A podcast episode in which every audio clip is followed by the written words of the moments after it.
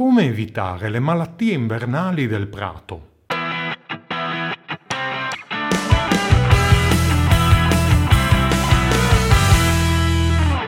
Ama avere un bel prato nel giardino di casa spesso sottovaluta che il tappeto erboso si può ammalare anche d'inverno. Quando si verificano condizioni climatiche particolari, il prato viene facilmente attaccato dai funghi, che possono rovinarlo e compromettere tutto il lavoro fin qui fatto. Le condizioni meteo più pericolose sono quelle tipicamente invernali, quando cioè si verificano piogge abbondanti e nebbie con temperature al di sotto dei 10 gradi, oppure quando quando nei mesi più freddi si susseguono nevicate a disgeli. Una tra le malattie fungine più problematiche e potenzialmente pericolose è il cosiddetto marciume rosa invernale. Questo fungo attacca indistintamente tutti i prati e si manifesta con l'apparire di macchie circolari di colore chiaro o biancastro, che hanno dimensioni comprese tra i 10 e i 30 cm. Come molte malattie del prato, è possibile curare l'erba con prodotti di natura chimica, finché non ne vieteranno la vendita. Sono prodotti che vanno usati con attenzione nel dosaggio, in quanto potenzialmente tossici. Il problema di utilizzare questi prodotti in inverno è che vanno dati su erba asciutta, in attività vegetativa ed evitando le giornate fredde, condizioni direi non facili da trovare in inverno. Ma per fortuna c'è un secondo metodo per affrontare questi problemi, che è la via maestra della prevenzione, o per meglio dire la via della lotta biologica, nella quale si utilizzano prodotti completamente completamente naturali